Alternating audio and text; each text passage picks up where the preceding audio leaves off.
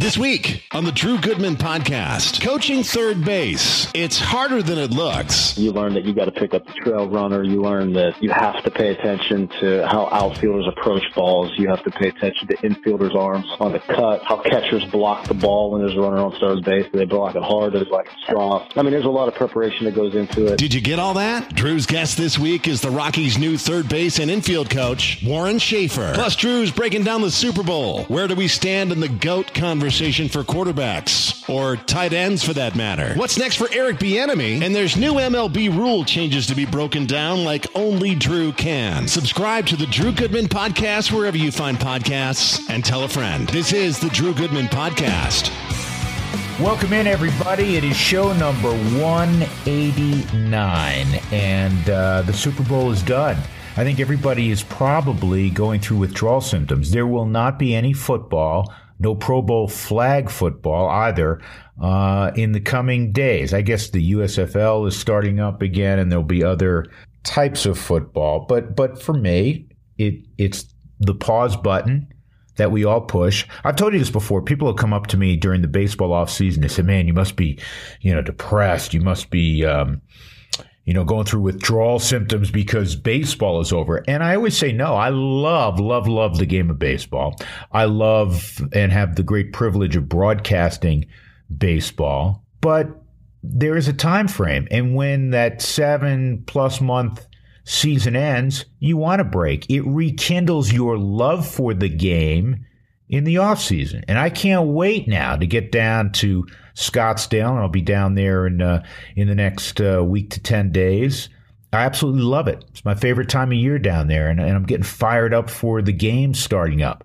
But you know, when when we're in November, December, I'm all in on football, and so now football takes a pause, and that's a good thing. So when football arrives again in the latter part of August, man, we're all geared up and we're fired up for uh, the first college games, the high school games on Friday night, and obviously the NFL on Sunday. The Super Bowl was great entertainment. It was a fabulous game. Tremendous build up for 58 plus minutes, and then unfortunately, a whimper for a finish. And uh, I'm sure everyone who watched this game, was it 113 million plus? You know, has an opinion on the flag that was thrown. Let me begin here before I talk specifically and only momentarily about that play. And that is, you've heard me on many occasions go off on officiating, especially in football. Nobody wants to see a flag fest. Nobody wants to see a flag every other play. And there are NFL games that we watch during the regular season where that is the case. And I do hope moving forward that the league realizes, and they have so many different rules, that unless it's an egregious infraction, please keep the flag in your pocket. And, and I've often used the Super Bowl as an example that the Super Bowl, you there's a dearth of flags. And it's not because, okay, these are the two best teams and they never um, commit a foul or some kind of infraction. It's not the case. It's just the officials err on the side of it's got to be really as I said, egregious, a real blatant foul to throw a flag. And that's why it's a joy to watch. You're seeing the players play. You're seeing, um, you know, play to play, a smoothness. There, there's a tempo to the game that is not interrupted by a plethora of flags. Now, specifically, that last call, by the letter of the law, was that defensive holding. I don't think there's any question there was there was a couple of tugs of the jersey, and James Bradberry said as much after the game. He said, "I know I grabbed his jersey. I was hoping they would let it go." Now, the game was officiated in such a manner typical of Super Bowls, as I just mentioned, where there weren't many flags. They were quote unquote letting them play. I didn't break down every, uh, you know, I don't, I don't have, you know, an all 22 as they you know, say in the in the coaching fraternity that where you can look at uh, every player on the field and look back and go, oh man, there was defensive holding, there was defensive holding, and nothing was called earlier in the game. But in fairness to the official that threw the flag, he's looking at it and he sees a grab of the jersey and then maybe another, and so therefore, you know, he threw the flag. I do like what was said in the aftermath of the game from Philadelphia. One play does not determine the outcome uh, of a game. And though this took away what could have been a thrilling finish, maybe it's a field goal for Kansas City, and we get to see Jalen Hurts with the football in, you know, less than a two minute drill, right? Trying to either tie it up or go ahead. So we were robbed of that, but it was an infraction. I mean, it was an infraction. I wish it wasn't called. It wasn't awful. It wasn't it, I, I look at it both ways. It wasn't it wasn't the worst call I've ever seen by a long shot, but I wish it wasn't called. Great football game though. Great, great football game. Jalen Hurts was magnificent.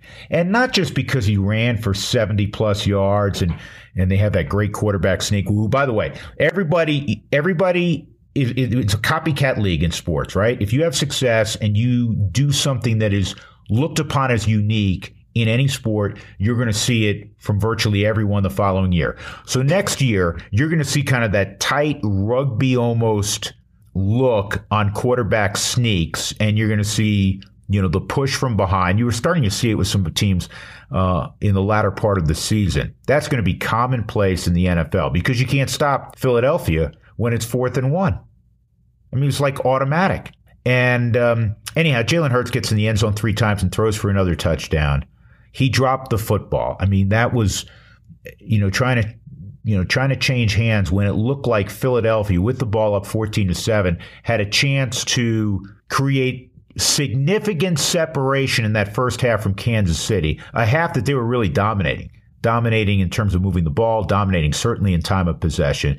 And then he unfortunately uh, dropped the football and it turned into a, a, defensive touchdown, and that kept Kansas City in it. And we know what happened uh, in the second half. But Jalen Hurts was unbelievable again, not just because of his ability to run the ball, his his ball placement on a number of passes. How about that Dallas Goedert throw?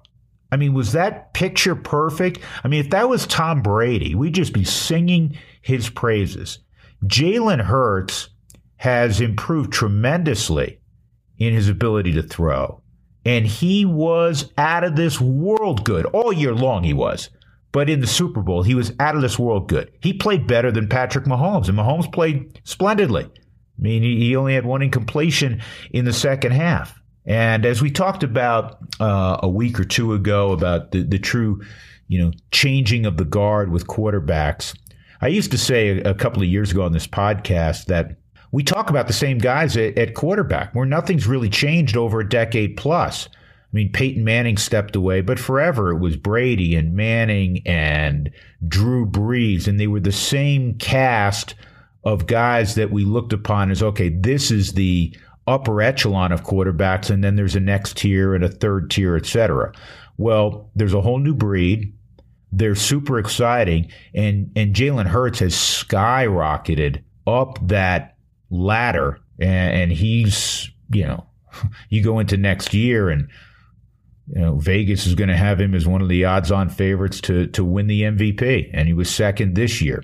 It was a great matchup. You know what I find interesting also? Patrick Mahomes, love Patrick Mahomes. He's he, he seems like a just a good guy by all accounts. He's a great guy. We know what kind of player he is, uh, for goodness sake.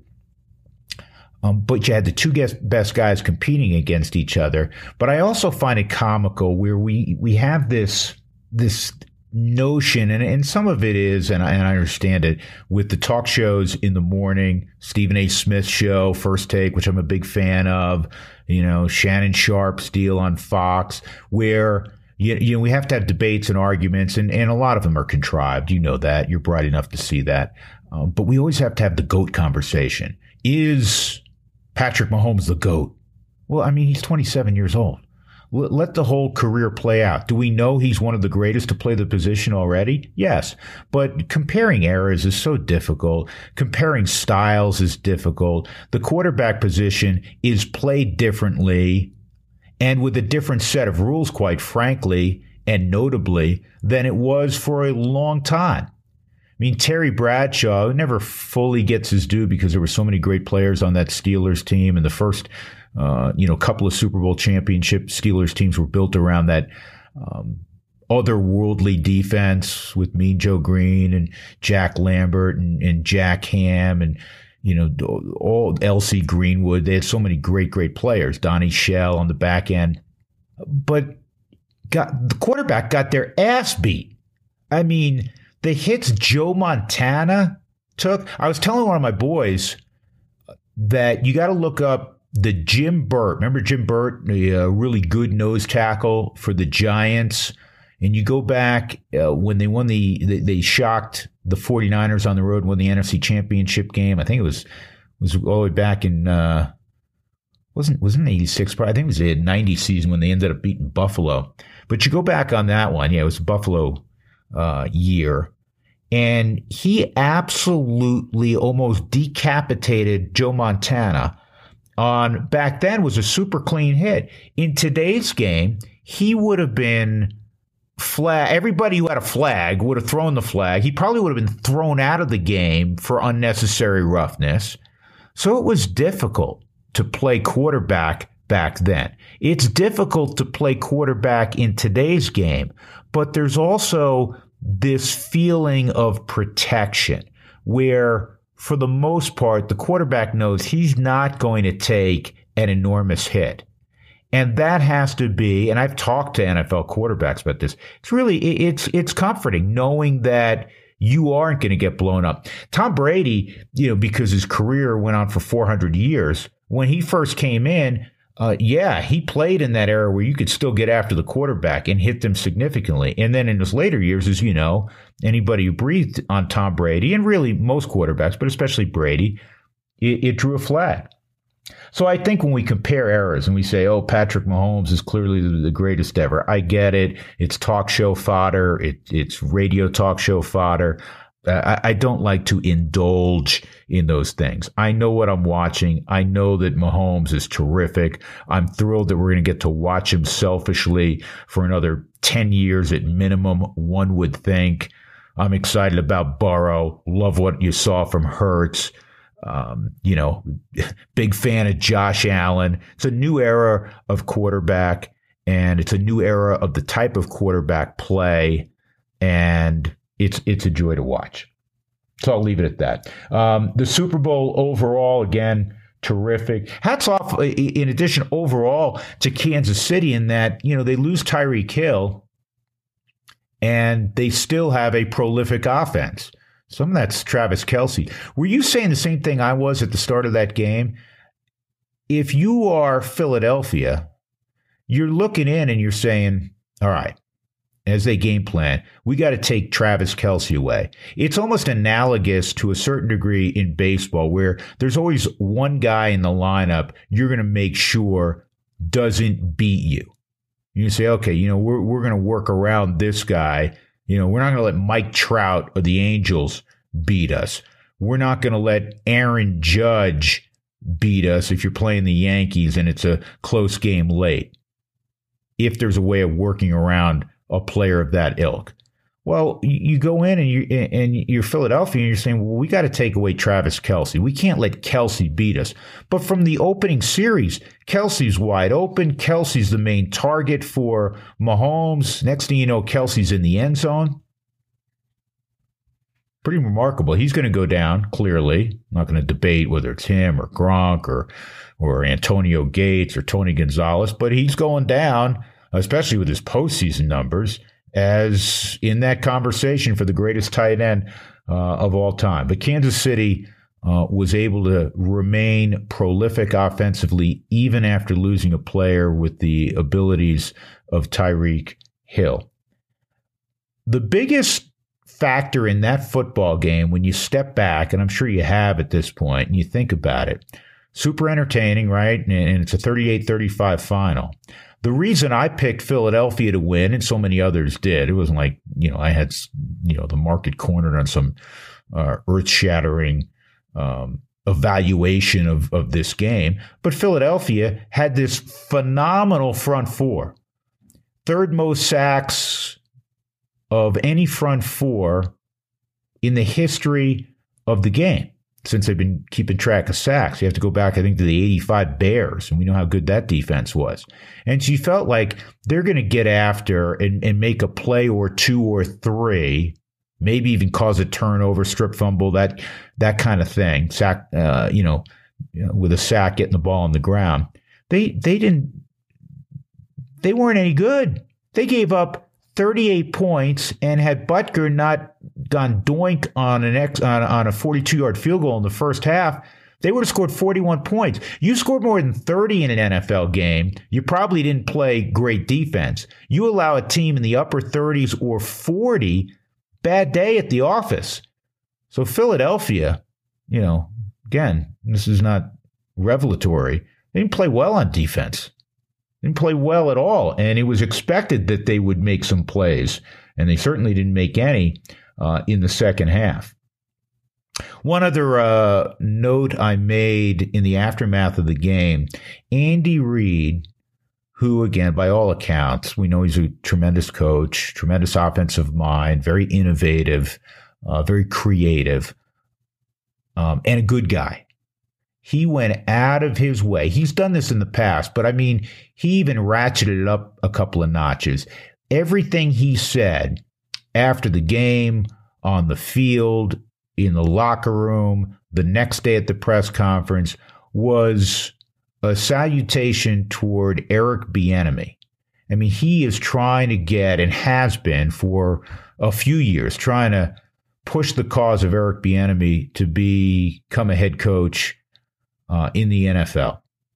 And it may be that Eric Bieniemy has to go somewhere else as an offensive coordinator, so he's not always attached to Andy Reid. Um, that may be the case, but for me, and I've said this many, many times when we talk about head coaches, and certainly I was talking a lot about it when the Broncos were looking for a head coach.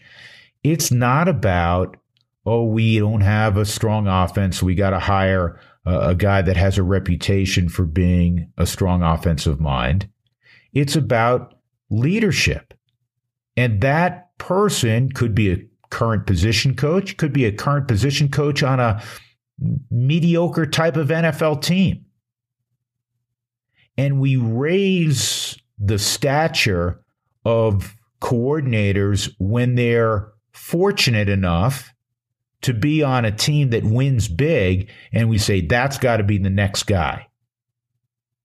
Doesn't mean they're I'm sure they have they're solid leaders, right? They wouldn't probably have risen to that level if they were not, but it doesn't mean they're the best leader.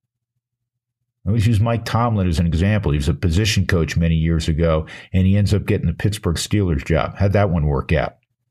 And so with Eric Bieniemy, I'm not privy to how he interviews. I'm not privy to what ownership and general managers think as to why they've always opted to go in a different direction after interviewing Eric Bieniemy. Uh, but I did find it, you know, interesting that Andy Reid is doing it his absolute all to try to get him uh, an opportunity and it doesn't appear like it's going to happen this year clearly. And you know maybe he goes somewhere else and is offensive coordinator. Or maybe maybe he just stays put and says you know what? I got a great gig. Certainly makes a lot of money. They win a ton of football games as we know. They're always going to be a super bowl con- contender as long as 15 is uh, is healthy upright and and uh, playing for the chiefs. And maybe when andy reid moves on whenever that day comes maybe he's the heir apparent uh, but um, I did want to make mention of that. All right. Transitioning from the Super Bowl to baseball. Told you I'm all fired up, man. Really excited about the start of baseball, heading to spring training uh, shortly. I was looking at a video today that I that I was privy to that you know broadcasters um, get. It was put out by Major League Baseball, and and it went over the rules the rule changes. And it was almost, you know, I think it was like about an hour and 10 minutes in length and it was comprehensive and, and it came with slides and it was really well done. And we know of the rules. You as a, as a good sports fan, a good baseball fan, you know the rule change is coming, right? The, the fact that there's going to be a pitch clock 20 seconds um, when uh, there's someone on base, 15 seconds. If no one's on base, you got to deliver the ball uh, to the plate. You can only disengage the rubber uh, twice. The third time, if you do and you try to pick, uh, you have to get an out. If not, it's uh, the the runner. It's a balk. The runner will be awarded second base. Um, the shifts. So there's all these rules. And again, I'm not going to go in grand detail about them. We'll have plenty of opportunity to do that. But I found um, the video to be most interesting because there's some things that you don't think of. Okay, what if there's kind of you know guys tying their shoelaces multiple times, you know, to try to slow things down, or you know, pretending that a fly flew in their eye multiple times. I mean, who knows what will transpire to try. You know, when there's a new rule, you people will always try to circumvent it, right?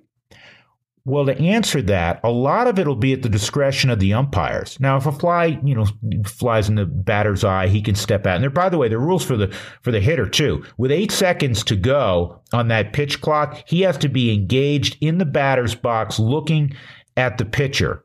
If not, it could be an automatic strike call. So it's going to be a lot on the umpires. But here's the bottom line with that pitch clock.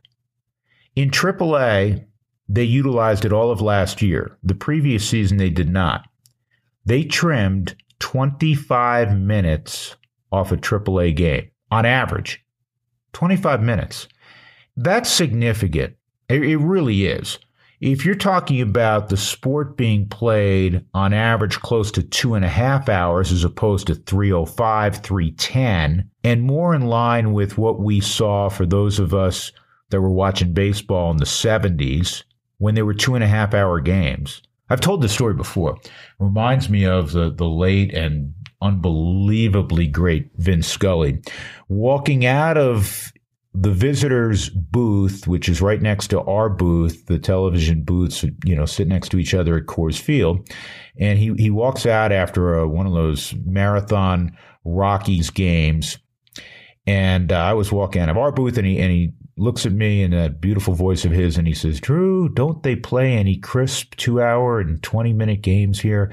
And I chuckled and I said, nah, not here, Vin. And guess what? They're going to start playing more crisp two hour and 25 minute games, two hour and 35 minute games. Um, I think there will be the, you know, more action. Fans want more action. They want the ball and play more. And the studies, the data that they've been able to attain from the leagues that have had the pitch clock, AAA, and some of these rule changes, I, I, do think it'll be a positive change. I think there will be a learning curve, certainly through spring training, through the opening month or two of the season, as the pitchers adjust, as the hitters adjust, and as the umpires, quite frankly, adjust. But I do think it's going to make the product better. Now, I want to hit shifts for a moment. You know that you can't have three on the right side or three on the left side, and you can't have the short fielder, at least among infielders. Everybody's feet have to be on the dirt. And uh, by the way, they're going around baseball and lasering, so all the infields are exactly the same. So the the dirt will end at the same spot. I think it's 95 feet um, from the front of the rubber. It's not going to be one ballpark where, hey, it's actually, we're going to carve out the dirt a little further. We're going to get an extra five feet to help out our defense. You can't do that. It's going to, there's going to be uniformity. Um, but getting back to the shifts, I said this probably on, on this show, and, and many of you probably thought this. The, the minute you have rule changes, it's the job of front offices, um, analytics departments, coaches, managers to say, okay, well, how, how can we gain an advantage? How can we how can we circumvent this to a, a certain degree? How can we manipulate the rule? So one of the first things is you say, okay, I'm going to start my shortstop against the power left-handed hitter that we always shifted on, and we're going to um, start him, you know, by rule on the dirt, just a, a skosh on the left side of the bag. And then as the pitcher lifts his leg and, and delivers the ball to plate, he's going to run in some fashion to the right side to ostensibly put the shift back on. And I didn't realize this until I watched the video. Uh, uh, uh, can't do that. They are not allowing that. There is not going to be a circumvention of the rules. And guess what? It is open to video interpretation. So you can challenge it and say, hey, let's watch the video. Did this guy move to the, you know, to the right side before the, you know, was he was he running before the pitch was in play? And if that's the case, then it will be an automatic ball. If the ball was put in play, you get the result of what happened. So if a guy hits the ball out of the ballpark, it's not like they're going to take that away. Um, so I thought that was interesting. I did think that was um, was really interesting. And the other thing that, that was you didn't have to talk about it a ton that could have a, a fairly large impact on the game going forward, and that's the pizza boxes for bases. They're not 15 inch squares anymore; they're 18 inch squares. A few more leg hits, right? Because the bag is three inches, bang bang plays, right? Three inches closer to home plate. Potentially, I know the you know baseball doesn't. It's all about the home run now. People aren't stealing bases, but with only two disengagements allowed, and with the base, the base is that direction, first to second, four and a half inches closer. Maybe we'll see more action on the base pass. Fans want to see that, right? I also thought about this. They're probably going to be uh, uh, a bunch more baseballs. I don't know how many that actually hit the bag now and ricochet down the line or take away an opportunity for a corner infielder to make a play because they're you know they're pizza boxes now. They're 18 inches. So this is going to be um, you know really interesting uh, to watch as well a lot of good stuff coming. I'm excited about, excited, as I said, uh, to get down to spring training and see how uh, it all unfolds. Uh, by the way, quick uh, congratulations, Buddy Black, back for at least uh, another year beyond this year. He signed a one year extension as he did last year. And you know, you've heard me say this. Um, it's not about the manager. The Rockies have to have better players. Buddy is a great manager, players manager. I think he's a, a good strategist you got to have the horses to win. But I'm thrilled that, that Buddy's going to be back in the fold because dealing with him on a on a, an everyday basis, um, he's he's top shelf. He's top shelf, and nobody was complaining about Buddy Black in 17 and 18. So as the Rockies hopefully improve their talent level, the wins will come, and the game will be properly managed, and the clubhouse will be properly managed by Buddy Black. Our subject this week, our interview this week is Warren Schaeffer. Now, if you're a hardcore Rockies fan, you know the name Warren Schaeffer. He played in the organization for about a half a dozen years. He played at Virginia Tech and he, when his career was done, got into the, got into the coaching side and, and the Rockies quickly, um, were enamored with Warren Schaeffer and his leadership skills. And he's managed now at three different levels, managed in, uh, believe in Hartford. He managed in uh, Asheville originally when Asheville was part of the Rockies organization. And uh, recently he was managing in Albuquerque. He will take over the uh, infield coaching job that was held by Stu Cole and also take over Stu's um, spot at third base. So he'll coach third, and that's where you'll notice him most frequently. He'll also work with the um, with the infielders. Warren's a good man. And um, as much as I'm going to miss Stu Cole, um, I'm also excited for Warren Schaeffer.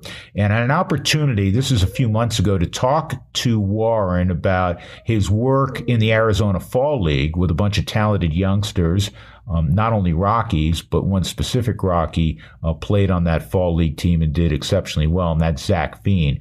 Um, so I've been kind of holding this back for a while, and now we're on the cusp of uh, spring training beginning, and pitchers and catchers have already reported. But it'll give you an opportunity to uh, to learn a little bit more about Warren Schaeffer, and again, he is um, reflecting on what just took place uh, in the fall league and you'll hear about uh, those things and his observations of a young and talented Zach Veen. So, without uh, further fanfare, here is the new Rockies third base coach, Warren Schaeffer. Hey, Warren, I want to take you back. 2007, the Rockies were making a magnificent run to ultimately to the World Series. And you were a young professional, having been drafted out of uh, out of Virginia Tech in the 38th round. What what do you recall about that June and the ensuing summer, and and maybe watching from afar the big club? Yeah, I just remember that incredible uh, September they had, where they, I mean, they couldn't lose a game. It seemed like, and I don't know, I don't know how many in a row they won, but they they've won a ton in a row, and it, they felt invincible. And I thought, holy cow, I just got drafted by the best organization in the game, man um, it was uh, it was really exciting, especially that first year uh, to feel a part of that. You know, in, in the same organization. You go back to your college days. What did you hear about your your draft status? What did you think of of potentially? I mean, if you go to a Virginia Tech, obviously out of high school, you're hopeful that that you can make a career professionally. Um, so, if you would take us through that period of time. Yeah, I mean, uh, you know, it's I was, I was a defensive first player, even in college, um, you know, with, uh, you know, secondary bat. And I always thought, you know, I, I love this game. And if I got an opportunity to play further, um, I would, I would take it and relish it. Um, so I, but I didn't know if I was going to get drafted or not. I mean, there was a couple, three teams talking to me, um, a little bit beforehand. Um, but it turned out the Rockies threw me a bone and and and gave me a thousand bucks in the as a senior sign and sent me off to uh Tri Cities, Washington with Freddie Ocasio and and uh three days later he called me in the office or whatever it was and and I thought, Holy cow, I got released already. but they sent me they sent me down to Casper with Tony Diaz and and uh that's how I got my start. I mean it was I, I didn't know if I was done playing or not and, and they gave me an opportunity.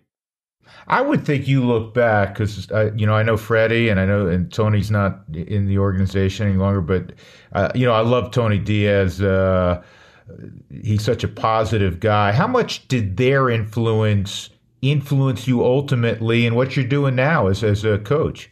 Yeah, big time. I just talked to Tony earlier today. I mean, uh, still involved. Um, you know, I learned from Tony. I learned from Jerry Weinstein, Dwayne Espy, Marv Foley, uh, Giddy, who I'm going to be working with this year. Um, you know, he managed me in double A one year. I mean, it's, we had a, whole, a long list of, of good, good guys to learn from. Uh, we still do. Uh, but we're, we're, you know, we're blessed in this organization to have those guys. I always tell people, Warren, how difficult it is for even, uh, I, I call folks like yourself who get a chance to play professionally, get paid to play. Forget those that make the big leagues. You know, you guys are needles in a haystack, and, and, and the ones that, make the big leagues, it is so difficult not only to make it, but obviously to stay. Uh, at what point in time did you think, you know what? Um, my days are numbered, but I want to stay in the game. How did that unfold? Yeah, well, I mean, my last year playing was 2012, and that year, I mean, I was having no fun going to the yard. It was just, it was a bad feeling waking up. Uh, and if if you're doing that and, and you're you're not making any money, uh, in the minor leagues and it's a grind. Um, you know, it's for me, my wife said, what are you doing it for anymore? So we, you know, I just, I, moved on after that season and, um, you know, my dad, my dad always told me to, that I should do something where I'm helping people and, and baseball was, was the perfect segue because, uh, you know, I already had an in there. Um, and, you know, the boys in the front office back then, Bridich and, and, uh, Wilson, they were running the farm they gave me an opportunity. You know, they gave me a uh, an opportunity to be a hitting coach in 2013, the year after I quit playing. Um, you know, I was a career 210 hitter, man, and they gave me that opportunity to to teach hitters, which God bless them. Uh, but you know, I'm very thankful for that, and I always will be. Do you think sometimes that, and you hear this a lot, like, well, for great, great players, they just assume, hey, why can't you do it like I did it? Where you actually may have more to give, and, and it's easier for you to teach in that, again, at the professional level, it, it was a it was a battle every day. Oh yeah, I mean that definitely has something to it. I mean, um, you know, defense was defense was always my thing and easy, and that's that's uh, that's what I'm teaching most. But back when I was a hitting coach, I mean, I had I had most recently tried everything. I tried all the drills, all the approaches. I mean, you name it, I tried it. So, I mean, we, you know, we just got to work and, and really, uh, I think a good hitting coach is just someone that's always there for the guys whenever they need it and offering a different perspective, working with the hitter. I mean, it's it's more personality, I think. I, I, want to talk to you about uh, before before we talk about your latest move, which is to the big leagues. Uh, managing the last few years in AAA, uh, folks in baseball have often said the most difficult place to coach or manage is AAA because some of your roster can't wait to get to the next level naturally. And maybe even a good portion of your roster realize it's probably not happening. So there's not always a ton of happy folks, and there's a wide range of, of, of people in where they are in their professional career. Did you find that to be a huge challenge? Yeah, well, I mean, it, it is a challenge. It's, you know, it is definitely the most, I've managed pretty much at all levels, and it is the most challenging level to manage. There's no doubt about it. Also the most rewarding. Um, so when you, when, if you can bring a clubhouse together with, that has all that, that, uh, you know, hodgepodge of personality in it, um, and, and you bring along some of the veterans that, that maybe are a little salty, um, and, and you get them to bring the young guys along. I mean, something special can happen there. I mean, it, it, it's, uh, it's definitely ripe for something good to happen. Um, but it is the most challenging. There's a lot of behind closed door, uh, behind uh, door conversations and, um, you know, your job just transforms, you know, and in A ball, it was, for me, it was all work on the field, all physical work. Uh, and then in AAA, it's a lot more psychological, a lot more mental, um, you know, more taking it easy, just relax, you're good, don't worry about it. it it's more that kind of thing. I, have recounted, you know, through, uh, you know, third person type of, uh, uh, you know, relation of how you tell, which has to be the coolest thing in the world, by the way. You tell a young player, hey, you're going to the big leagues. So tell me your top couple off the top of your head where you got to, you know, tell a player, guess what? You're going to the show. Yeah, I mean, there's there's one that is just the it was the best moment of my entire career, and that was this year with Wynton Bernard telling him. Um, it, the, the timing was so perfect um, because there, there was so often the past two years as I when I managed AAA, I would get phone calls late at night when nobody was at the clubhouse, and I had to tell the player, you know, like that's that's how it happened with Vilade. I mean, I we were in Sugarland, and I had to call him down to the, uh, you know, the lobby of the hotel. None none of his teammates are around, so that's not, you know, it's special for him. It's special for me, but it's not special for the team like it could be. Um, but with Wynton, it was everybody was there. It was, uh, you know, just called everybody into the clubhouse and everybody got to experience it together. It was, it was such a beautiful thing. And just seeing guys like, um, you know, like DJ Peterson, who's the same age as Wynton, same, same kind of, uh, you know, journey has been through it and just crying for the kid in, in happiness. It just shows you how, how great of a, of a guy Wynton is and how special the moment was. Yeah. And, And, you know, I, I, don't know if everybody knows Wynton will be moving on, you know, again in his journey. Have you talked to him at all? Uh, do you know what his his plans are? Does he does he want to keep on keeping on? Oh, I'm sure. I mean, he had a great year. I, I just texted with him briefly, but there's Wynton ain't the type to quit, especially after the best year of his career. He'll definitely be playing again. Good for him. So, how about your call? Uh, you got a call at at some point toward the conclusion of the season or after the season, I would assume and and you're going to the big leagues for the first time. Take us through that, if you would. Yeah, um, you know, I, I knew that I was a candidate for it. I mean, Buddy and Bill told me that when they were in for the for the uh, fall league. You know, they were there for three days uh, with with some pitching uh, discussions going on there, and then um, they popped their head in the office and, and let me know I was a candidate. And then, uh, you know, I, I got the call. I don't know, couple weeks later, and and uh, Buddy said he wants me to be his third base coach and and uh, infield guy. I said absolutely, I'm in. So I mean, it's yeah, I'm excited for it. I'm excited for a new challenge. Um, I'm excited to work with the the best players in the world. Um, you know, and and specifically, you know, the infield defense that we have. Uh, got a lot of guys that can really catch the ball and, and play the game the right way. I would assume some of the transition will be smooth for you in that most of the guys that you're going to coach, let's talk about your infielders first, are guys you've touched at some point, even briefly, uh, like a Tovar for a couple of weeks um, this this past summer. Yeah, I mean, I, I I've only had Tovar for a little bit, you know, ten days or so, and, and he wasn't completely healthy when he was with me either, so we didn't really get to work that much. Um, but B Rod, I mean, I've worked with him since he was 18 years old. I managed him in low A. I managed him in double A. I mean, we've been defensive partners for a very long time. Um, and Mac, I mean, I've worked with Mac for a year. I've known Mac since 2013. I mean, it's been a long time. Whenever he, whenever he joined the organization, I think it was way back then. But, um, you know, instructional leagues and such with Mac and spring trainings, and we just have a good rapport. So, um, you know, work with Toglia and Trejo a lot. Um, most of the guy Montero, worked with Montero a ton the past couple of years. Um, the only one really that I haven't worked with a ton is, is been Crony and, and, uh, I think so. I think that's it. Well, Crony, Crony's almost your draft year, man. So, uh, that's why.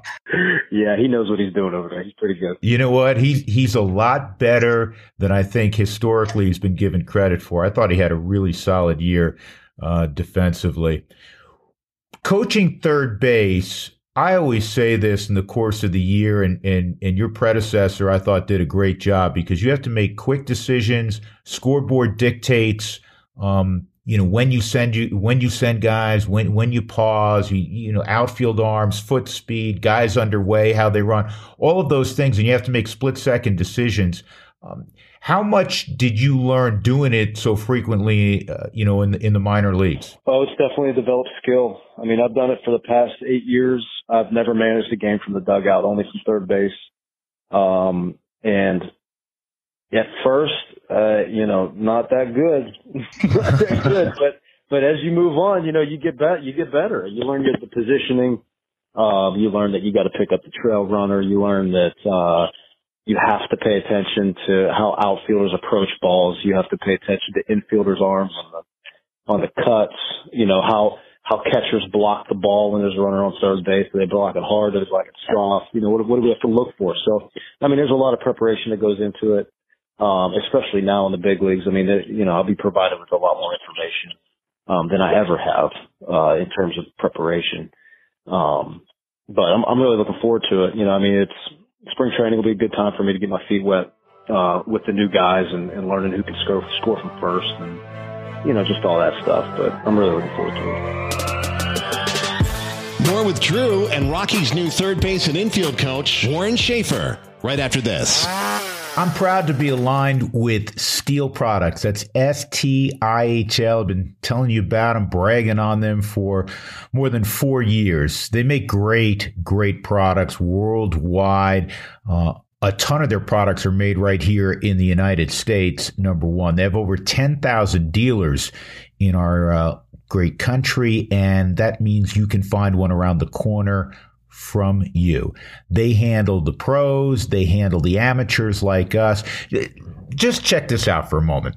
If you need a saw, for instance, they have chainsaws, they have hedge trimmers, they have pole pruners, they have multitask tools, gardening tools, forestry tools, cut off machines, concrete cutters. They have all kinds of mowers and planters, sprayers, bed redefiners augers and drills on the cleanup side, power washers, blowers, wet and dry vacs. It is ridiculous how many products they have. It really is. And they're the best in the business. So you just got to go see them, man. S-T-I-H-L, stihldealers.com, stihlusa.com, and uh, you'll be literally and figuratively blown away by all of the products at your disposal. Boyer's Coffee. Love my Boyer's Coffee. In fact, I told you last week just got a new shipment in, and I keep ordering more. You know, uh, normally I'd have two or three boxes. Now I find myself at about three or four boxes at, at a time, and they have some of the jumbo boxes, so you're not going to run through uh, coffee in a week. They've been brewing outstanding coffee and they've mastered high altitude brewing. Every cup is smooth and smooth, but they've been doing it since 1965 in uh, these parts. And I always tell you that they're environmentally conscious and they're a great community member. And that's not just uh, scuttlebutt. Um, that's not just uh, me talking about it. They really are uh, on the ground and involved in, in so many things in the community. And that's why I feel good about supporting them. And I appreciate their support as well over the years. Uh, check it out at the local market or just go online to boyerscoffee.com. That's boyerscoffee.com and order your coffee today. It'll be at the house within 48 hours. Boyer's Coffee. Now back to Drew and Warren Schaefer. Yeah, Warren, you you've just barely been able to catch your breath because I saw you as you managed uh, the rafters in, in the Arizona Fall League, which has to be a cool experience. Not only are you managing, you know, some Rockies, and we'll talk about uh, a couple of those guys in a moment, but you're also managing guys that uh, you're going to see in all likelihood at the big league level wearing a different uniform. Uh, some of the elite prospects, quite frankly, in the game. How much fun was that experience? Oh, you know what? That was a blast because you ne- you never know what it is until you get there and experience it. And you know, the first thought is, oh man, we got another six weeks after the season. You know, I mean, it's like the season's a grind to get through, and especially in AAA. But then um, once you start it, man, it was fun. It was a lot of fun getting to getting to see those guys close up and watching them mesh as a team. Uh, you know, five different teams coming together. Um, it was just, it was really special. And now here afterward, you know, those guys get just, just got put on the 40 man and you see Parker Meadows get put on and you see, uh, Connor Thomas, just guys that you had. Um, it's pretty cool. Before we talk about Zach Veen, talk a little bit about, you know, maybe a couple of the Rockies prospects that people are less familiar with and what impressed you and, and where work needs to be done? Well, we had Bernabel, who was just put on. Um, Berna a good player. I think he had 140 RBIs or something ridiculous last year. Uh, he plays third base. Um, good up and coming, but young, 20 years old, can really defend. I think he's a line drive hitter. Um, you know, tough out at the plate. Struggled in the fall league. I think he was tired. Uh, but we also had Grant Lavigne, who most people should know, I think, and and uh, he had a really nice fall week. Uh, line drive hitter, first baseman, has really improved over there for the, over the past couple years. When I seen him last, um, just a good overall player. Runs the base as well. Uh, who else we got here? We got uh, Stephen Jones pitched out of the pen, and he's got good stuff. I mean, runs a runs a heater up there, 97 um, with a good slider. He struggled a little bit in the fall league. He was dealing with uh, a little bit of a hip issue. Uh, Blair Calvo just got put on the 40 man a couple days ago. Uh, I'm happy for him, but he really, really tight slider, uh, and a, and a two seamer that is, has a ton of movement. Um, one of those guys can just throw it over the plate and watch it and let it work for him. Um, I'm missing, I'm missing someone. I know, oh, the Fulford, the catcher young uh, low A guy. Yeah, he was in Fresno. Yeah, but boy, can he catch and throw. Wait, wait you see this kid throw. Uh, and solid ABs. I mean, he's going to be a good catcher in the future. Yeah, you would know better than I would, but I, I think this is the deepest uh, the Rockies organization has ever been behind the plate with, with prospects. I know Drew Romo gets naturally, uh, you know, a lot of the attention and deservedly so. Willie MacIver came up uh, you know, late. Uh, th- there's a lot of guys that uh, not only can catch, but hopefully can produce a little bit offensively in the system. Yeah, it's a big time catching uh, organization right now. Your namesake, Goodman. There's a Goodman kid. You know what? He he hits uh, evidently Titanic blast. I'm trying to figure out a way. I've done this on the air, by the way, Warren. I'm kind of claiming him uh, I don't know if I'm going to be an uncle, I'm a cousin. I'm not sure yet how it's going to work, but by God, by the time he gets to the big leagues, we'll be close relations. There you go, man. There you go. Yeah, it's a good catching group. Um, you know, and Serven just got his feet wet up there. I mean, Serven can really catch. Um, you know, I mean, it's just it's a solid group, man. All right, let's talk about Zach Veen. Uh, he, he, gets a lot of attention. Uh, he got a lot of attention because he was a top ten pick coming out of high school he's an interesting guy for me from afar because you know there's the hit tool, but this guy's fearless on the bases and and has plus speed. I'll let you do a scouting report because he had a great fall. Drew, he this guy he should be interesting to you. He should be interesting to everyone. I haven't I haven't seen a a, kid play like this. Um, I don't think ever. I mean, I I, I hate hyperbole and I, I don't I don't use it, but honestly, I mean, and the coaches that were with me in the fall, just just the audacity that he plays with is really refreshing and impressive. I mean, he's scared of nothing. I mean, he twice this fall, uh, he walked, the ball went to the backstop, and he took second base on the same play. Um, he just dares people to throw. Now, is he going to get thrown out at the upper levels? Sure he is. But he's also going to put the defense on their heels. I mean, on their toes and, and make them make mistakes. I mean, he's the type, type of guy that you want on your team. Um, always looking to take the next base. Uh, sometimes when he's on first, he like gives it that foot rev up like he's on a mo- motorcycle. I mean, you're like, what are you doing, man? But then he takes the bag. Um, you know what? He's not plus plus speed. It's really it's it's good speed.